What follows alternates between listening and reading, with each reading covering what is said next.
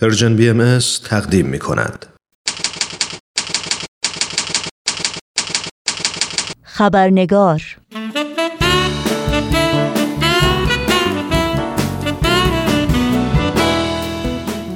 با خوش آمدی گرم به شما دوستان و دوستداران خبرنگار نوشین آگاهی هستم و برنامه این چهار شنبه رو تقدیم می کنم.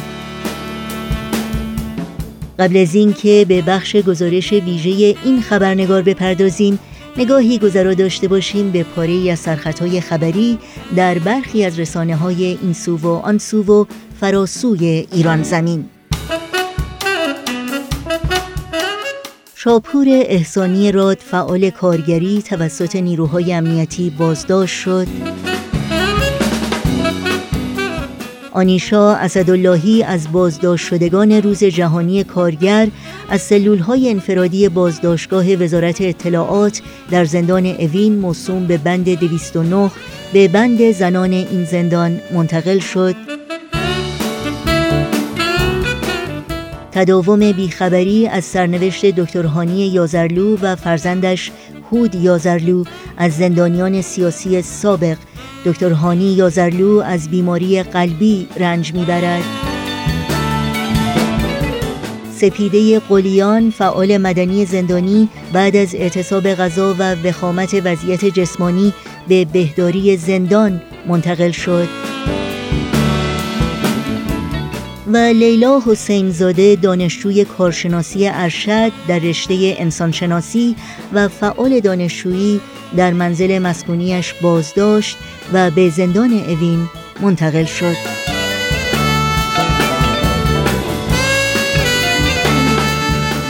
و اینها از جمله سرخطهای خبری برخی از رسانه ها در روزهای اخیر بودند.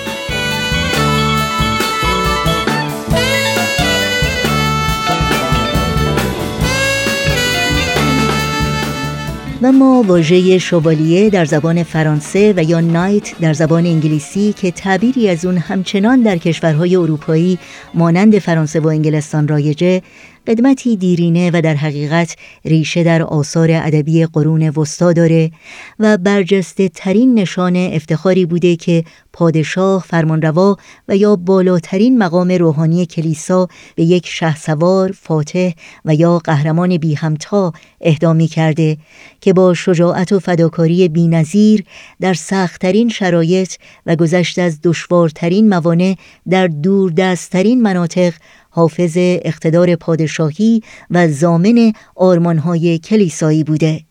و فتوحات عظیمی رو برای پادشاه و یا کلیسا برمغان می آورده دستاوردهایی چون رساندن فرمانی بزرگ زیارت مقبره مقدس و یا فتح عراضی تازه و فرمانبرداری مردمان آن.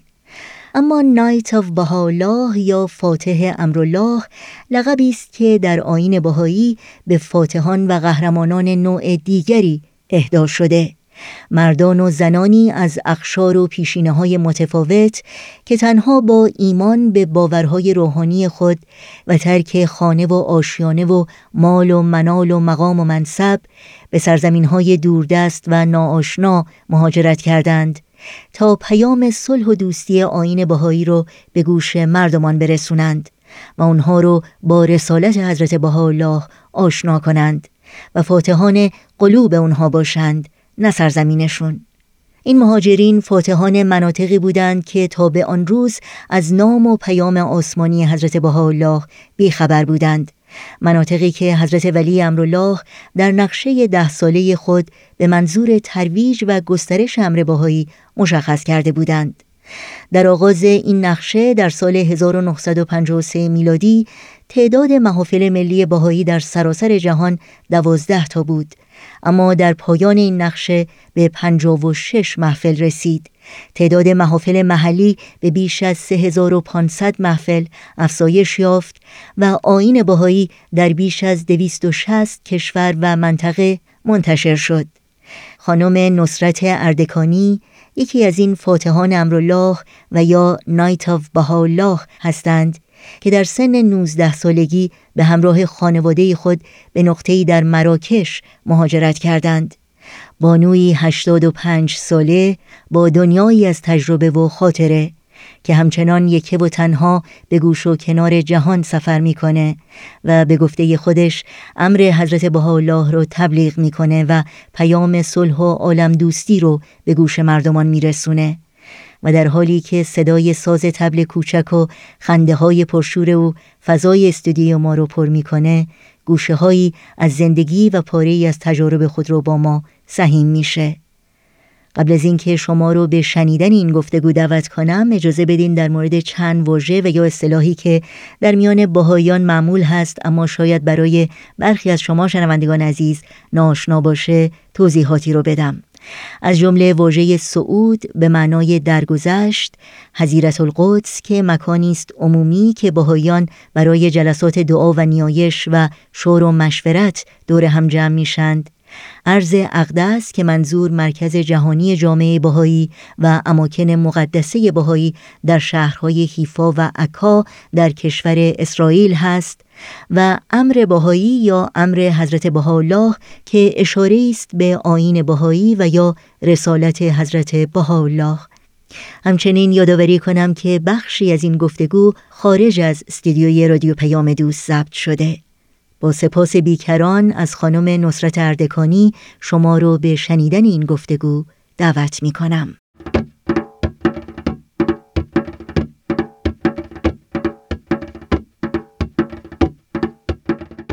وقتی که رفسنجون بودم تو خونه پدرم که بودم دوست می داشتم خیلی دایره بزنم. پدرم برادرم خیلی مخالف بودن. می‌گفتن تو خونه ما دوست نداشتن که صدای دایره و موسیقی از تو خونه بره همسایه بشنون. ما پنومی دایره می خریدیم من می‌زدم خواهرم اونایی دیگه میرقصیدن. خودمون جلسه می‌گرفتیم جوونا و خوشحال بودیم.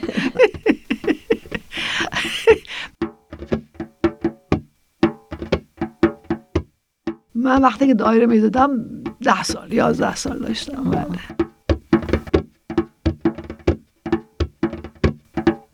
اسمم نصرت رفیعی پدرم رفیعی بود. ولی شوهرم اردکانی روحانی اردکانی. من 1931 تولد شدم نوامبر. آذر به نظرم میشه الان 85 سال. بله. من البته به ظاهرم معلوم نمیشه که 85 سال دارم. ولی خوشحال هستم که هر وقت بتونم راجع به امر صحبت بکنم و یه خدمت یه کاری بکنم. الا دیگه حالا زندگی برام دیگه زودتر برم راحت داره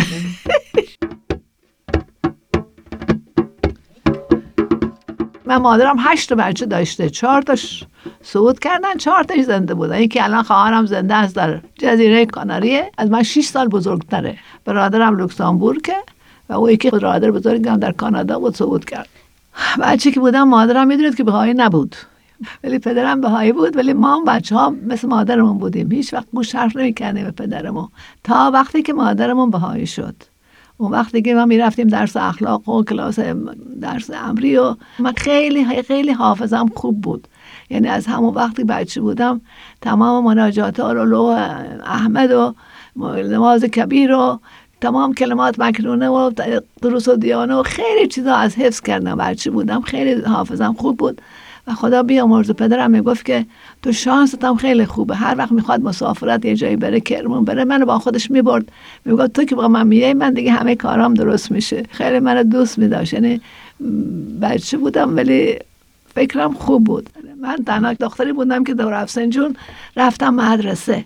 برای اینکه برادرم تهران تحصیل می‌کرد اون آمد پدرم رو راضی کرد که من بفرستن مدرسه خواهرم و اینا. دیگه گروه بزرگی ها هیچ کدوم مدرسه نرفتن. برای اینکه معلم گرفته بودن تو خونه درس میخوندن. قدیم می‌گفتن ای به دختر از خونه بره بیرون ببره مدرسه. ولی من رفتم مدرسه 6 سال تا کلاس 6 بیشتر نبود. خوندم. بعدش هم دیگه خیلی کلاس های دیگه برای جوان ها بود بچه ها اینا می‌رفتم ولی من زود شوهر کردم 16 سالم بود. البته پدرم خیلی املاک پسته داشت باغ پسته داشت. شوهرم و پدرش اینا میخریدن و تجارت می‌کردن با هم. این شوهرم فهمیده بود که پدر من دختری داره که جوونه حالا و سن عروسیه و می‌خواست با من ازدواج کنه. و آمد رفسنجون ما رفسنجون بودیم که به بهانه بازدید شرکت که ببینه از چطور اینا می‌خواست که منو ببینه. منم مادرم میگم نه هنوز خیلی جوان اصلا نمیشه. قدیم که اصلا دخترها نمی‌رفتن جلو مرد که ملاقات کنن. شوهرم با شوهر خواهرم حرف زده بود. گفته بود خواهش می‌کنم یه کاری بکن که من دختر ببینم. اون اومد تو پایین پلو من گفتش که بیا بالا تو نهارخوری خونمون. دو طبقه بود رفسنجوی باغ بزرگ داشتیم و پایین آب جاری بود و بالا نهارخوری بود. گفت بیا بالا میز حاضر کن. من که اومدم بالا رفت پایین بیا حسین اسم شوهرم حسین بود. بیا الان تو نهارخوریه و من مجبور شدم موندم. پنج دقیقه با شوهرم همدیگه رو دیدیم. بعدا شوهرم دیگه خیلی خواست که با من ازدواج بکنه و صحبت کردم پدرم موافقت کرد ازدواج کردیم. وقتی که عروسی کردم البته عروسی خیلی مفصل گرفتم.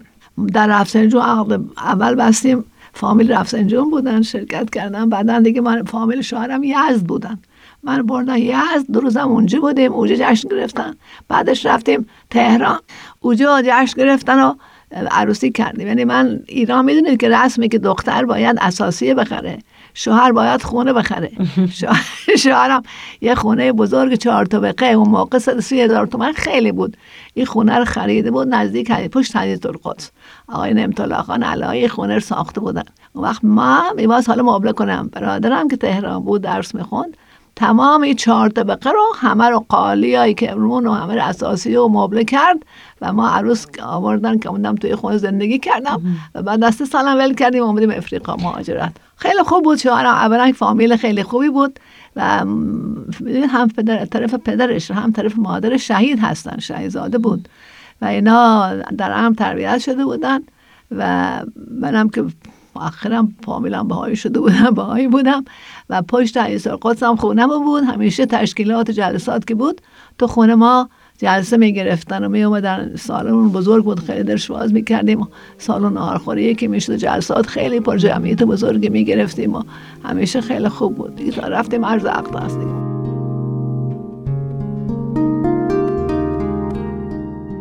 پدرم از رفسنجان انتخاب شده بودن که بیان در تهران در کامنشن اون موقع در کامنشن تلگراف حضرت امرال رسیده بود که احبا می‌تونن بیان از رفتن زیارت. پدر من خدا بیامرزدش خیلی شجاع و خیلی سخاوتمند خیلی خوشفکر بود. فوری بلند شده بود برای یازده نفر اعضای فامیل همه اجازه گرفت برخواست کرده بود. بعد که رفتم محفل ملی مراجعه کردم محفل ملی گفتن که نه از ایران فقط باید پنج نفر برن از سایر جهان چهار نفر جمعا نه نفر. اون موقع هتل که نبود رستوران که نبود ما در هم مسافرخانه میخوابیدیم غذا از حضرت ولی امرالله می آوردن می این چه سالی بود؟ 1951 میلادی بود که ما اجازه خواستیم. بعد 1952 بود. به سه گروه البته یه دفعه که 11 نفر نمی‌تونستیم بریم. چون ما بچه کوچک هم داشتیم دخترم کوچک بود. شوهرم با من نیومد من با خواهرم و شوهر خواهرم و مادر شوهرش با هم چهار نفر با یکی دیگه بعد ایران رفتیم پنج نفر. وقتی که رفتیم عرض است که جای همه خیلی خالی بود چه دوران عالی بود چه سعادتی چه شانسی. واقعا که باور آدم نمی‌تونه بکنه فکرش نمی‌تونست بکنه. من خیلی جوان بودم. بعد اونجا دفتری بود در قصر بهجی که هر کی هرچی می‌خواست یادداشت می‌کرد. من اونجا نوشتم و همیشه هم دعا میخوندم که آرزوم اینه که منم مهاجرت از بس حضرت امرالله همه رو تشریق میفرمودن که احبا باید قیام کنن. برن این ممالک ها که فتح نشده فتح کنن. این بود که من آرزون بود که برم مهاجرت. اصلا از هم جوونیم دلم می‌خواست برم یک کاری بکنم.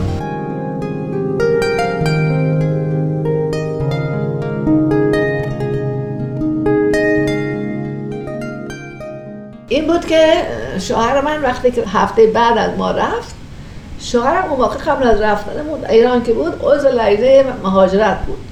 وقتی که می‌خواسته بره اعضا لجنه بهش گفته بودن که حضور حسب امرالله عرض کن تایید شامل بشه و موفق باشه نقشه رو انجام بده. شوهرم وقتی که مشرف میشه موقعیتی پیدا می‌کنه و وقتی زیارت می‌کرده عرض می‌کنه حضور مبارک. هنوز حرفشم تمام نشده بوده. فرمودن که لجنه موفق بشن. شما هم در امر هجرت موفق میشید این حضرت امرالله فرموده بودن شوهرم یادداشت کرده بود. هر وقت که هر چی که از امرالله میفرمودن ما یادداشت می‌کردیم. بعد که ایران می اومدیم احبا می اومدن دیدن ما براشون میخوندیم. حالا ما که ایران بودیم هم منتظر بودن که شوهرم حالا برمیگرده. اونم مثل من منقلب شده و حالا می‌خوایم بریم مهاجرت. وقتی که برگشتیم دیدم فوری هم خانم فرداش جلسه تذکر بود برای مادر بزرگ من. یه آقای اومده بود اونجا صحبت کرد آقای محمد علی جلالی.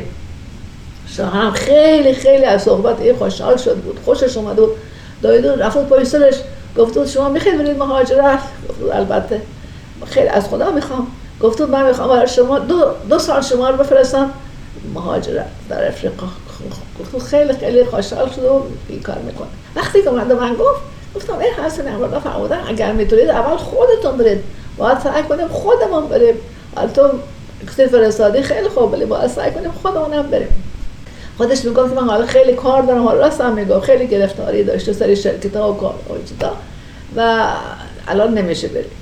بعدش یه آقای اومده بود آقای تاریخ خدا بیامرزش. دیدن ما دیدنش یادداشتاش خوند.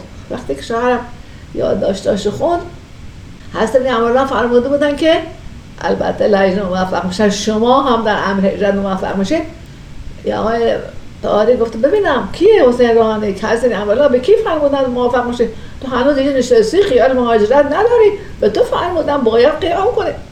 خدا بیا مرشدش خیلی یه دفعه شوهر من حالش منقلب شد و با من گفت از حالا ما مهاجر هستیم. تصمیم گرفتیم که بریم مهاجرت. دیگه خدا دنیا رو من داد. چقدر خوشحال شده بودیم بریم مهاجرت. حالا گرفتاری چقدر زیاد بود چقدر فامیل هم مخالف بودن. هیچ که موافقت نمی‌کرد خلاص خیلی کار بود تا این کارا رو رو بکنه و درست بکنه اینا. او همش میرم دنبال کارا. منم تو خونه همش لاغ می‌خونم لوح احمد می‌خونم که از با خودشون کمک بکنم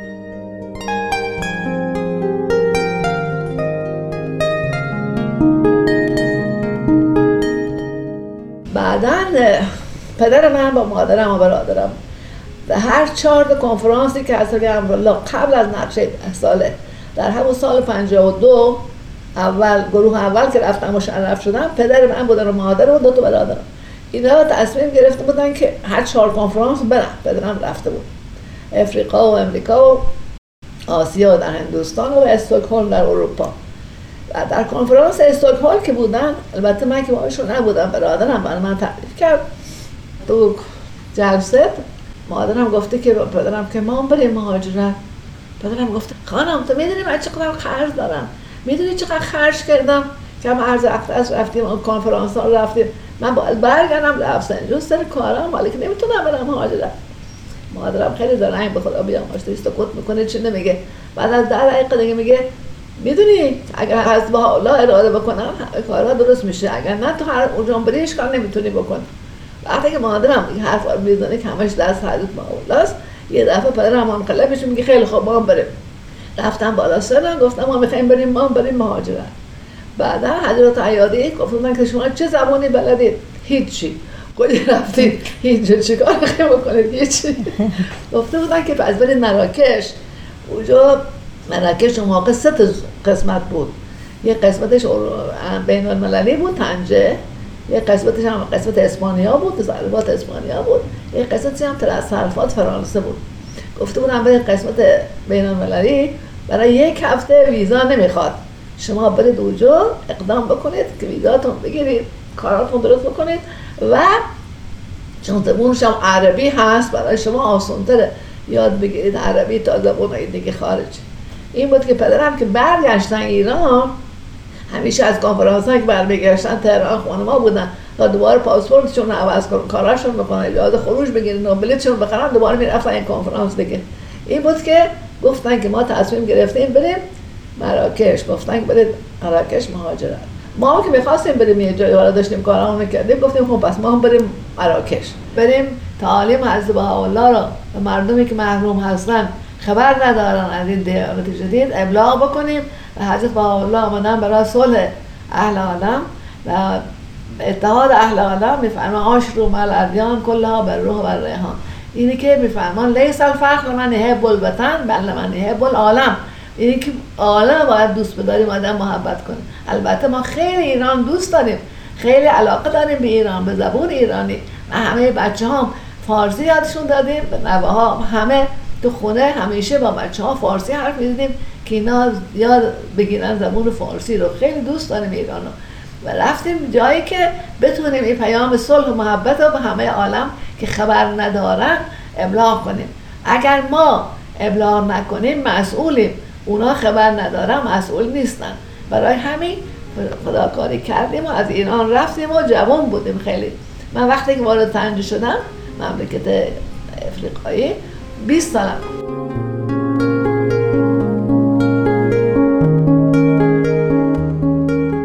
ما البته که در ایران اون زندگی که داشتیم و اون آشپز و کلفت و دستگاه و زندگی و وقتی آمده بودیم خیلی برامون سخت بود.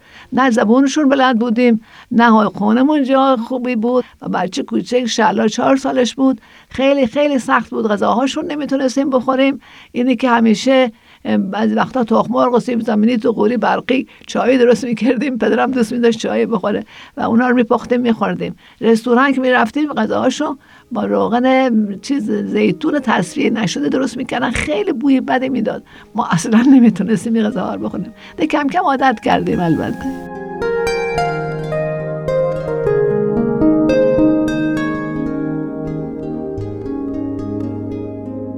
ما در مراکش که بودیم اصلا خانما سواد نداشتن. می اومدن تو خونه ما پنج شش تا با هم می نشستیم کلمه به کلمه. من براشون مناجات می‌گفتم اینا از حفظ می‌کردن یا با بچه هاشون درس می‌دادیم یا بهشون بافتنی و خیاطی یاد می‌دادیم آشپزی یاد می‌دادیم خیلی بهشون به هم کمک می‌کردیم هر کدوم یک کاری بلد بودن. خانمای مراکشی که خانم علایی بودن خانم وسوق خانم اهدیه خیلی خیلی هنرمند بودن چیز بلد بودن کار بلد بودن به اینا محبت می‌کردن همه یاد می‌دادم همه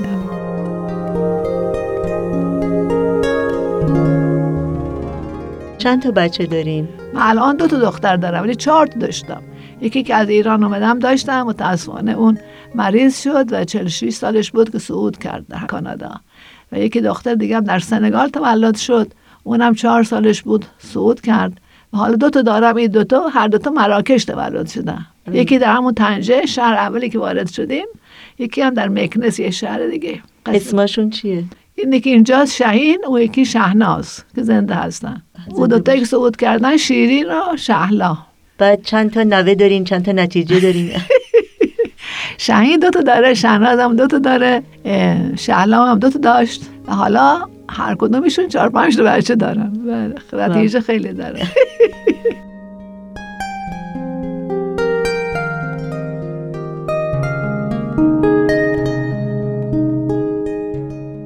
من خیلی دوست دارم که همیشه هر کی تو خونم میاد یه چیزی بخوره پذیرایش بکنم. برای اینکه پدرم اینطوری بود عقیده داشت که هر کی میاد همیشه می‌رفت جنس می‌خرید می آورد مرغ می آورد مادرم می‌گفت جان نداریم یخچال جان نداره. می‌گفت خانم بپز بده مردم بخورن. اینه که همیشه ما عادت داشتیم که تو خونمون مهمان داشته باشیم. حالا من دوست دارم. ما همش غذاهای ایرانی درست می‌کنیم. حالا اگر نهار شام بهشون نتونم بدم اقلا پذیرایشون شیرینی و شربت و اجدا می‌کنم میدمشون. هر کی تو خونم بیاد ممکن نیست یه چیزی نخورم بره. دوست دارم. غذای فیوریتتون چیه؟ من همه چیز الحمدلله دوست دارم و می‌خورم. البته غذای ایرانی خیلی بیشتر دوست دارم قرمه سبزی. خودم فسنجون درست می‌کنم. همیشه غذای خوش دیگه هم عیب دیگه داره همه میگن که نخور اقدر شیرینی نخور چاق میشی اصلا نمی‌تونم. دوست دارم شیرینی بخورم. بعد از غذا مخصوصا اگر شیرینی نخورم مثل که چی نخوردم. حالا خیلی شیرینی های نخورم خورما کشمش یه چیزایی می‌خورم که شیرین باشه. بله. شما وقتی میخندی من خیلی شاد میشم. نمی‌دونم من البته خیلی زود خنده می‌کنم خیلی هم زود گره می‌کنم. خیلی زود حساسم. تو زندگی هم تنها چیزی که الان سرگرمی دارم کتابای امری همه کنارم گذاشته کتابای مناجات و اخبار دنیا رو هم گوش می‌کنم با تلویزیون. اینه که اخبارا رو گوش می‌کنم ببینم در دنیا چه خبره. آشوبایی که توی دنیا هست همه جا از سیاسی از اقتصادی از اجتماعی این همه مشکلات شما نگران نیستین؟ خیلی هر روز براشون دعا می‌خونم. کار دیگه که نمی‌تونم بکنم فقط براشون دعا می‌خونم. ولی امیدتون رو از دست ندادین؟ نه نه. من میگم که الحمدلله خوشحالم که الحمدلله بچه هام نوه هام همه در زل امر هستن همه خدمت می‌کنن.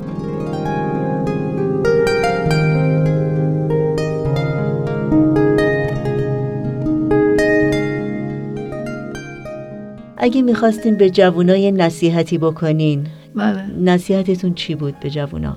میگم باید با هم متحد باشید همدیگر رو دوست داشته باشید. مهمترین چیز اینه که آدم همدیگر رو دوست داشته باشه. اگر عاشق همدیگه باشه هر چی هم اون یکی داره بدی داره نمی‌بینه خوبیشو می‌بینه. شوهر من تو وصیت نامش تو کتابش نوشته من وصیت می‌کنم که جوونا حتما اون که اصلا ازدواج کنن با هم متحد باشید. برای اینکه وقتی که اختلاف داشته باشن و با هم یکی نباشن فکرشون یکی نباشه همش به گرفتاری داشته باشن. توصیه من به جوانها این هست که باید زودتر ازدواج کنن و خیلی هم نگن سرمونی بزرگ و خرج زیاد و خونه نمی‌دونم چی چی. نه کم کم با هم کار می‌کنن اگر دارن کار می‌کنن اگر درس می‌خونن با هم کم کم درس می‌خونن درست می‌کنن زندگیشون رو. از اول زندگیشون نباید خیلی در بند تشریفات ظاهری مادی باشن باید بیشتر تو فکر اسپریتو روحانیت باشن معنوی باشن. بله بیشتر از 60 سال با هم زندگی کردیم و همیشه به هم هم گفته بودیم. اگر بعضی وقتا من ناراحتی داشتم اسوانی میشتم چیزی می‌گفتم او هیچ وقت اسوانی نمی‌شد همیشه سکوت می‌کرد می‌گفت تو راست میگی. یا اگر او عصبانی می‌شد من هیچ وقت چه نمی‌گفتم. هیچ وقت سعی نکردیم با هم دعوا بکنیم و گرفتاری داشته باشیم. همیشه با محبت سعی کنیم بچه هامون با محبت تربیت بشن بزرگ بشن. بازم بزنم. بزنین یه کمی دیگه.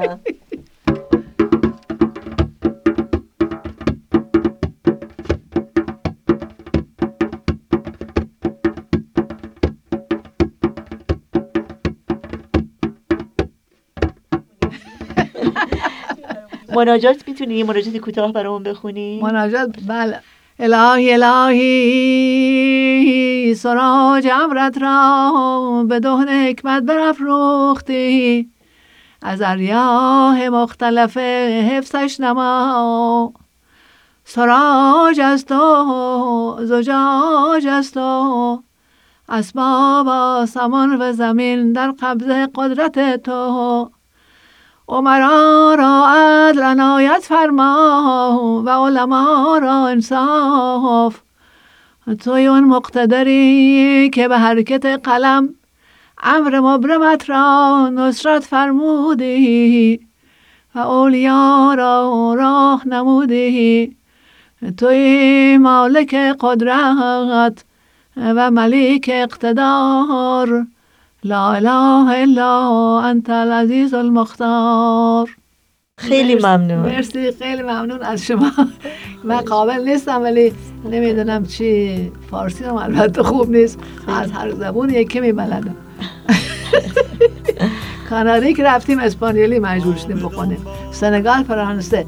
اول محفل ملیمون سنگال و گامبیا و موریتانیا و پنج تا مملکت با هم یه محفل ملی داشتیم. مرکزش گامبیا بود. مجبور بودیم که انگلیسی بخونیم. از هر زبون یکی میبلدم. و قدر احتیاج مسافرت که می‌خوام برم هر جا برم هر چی بخوام بگم می‌تونم بگم. خیلی ممنونم ازت قربان شما. خیلی لطف کردین استغفرالله. ما به دنبال سحر میگردیم.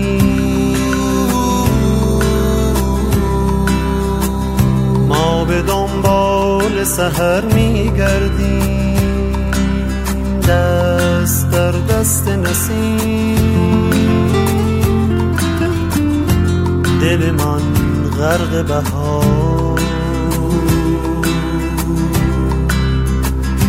ما به دنبال سحر میگردیم.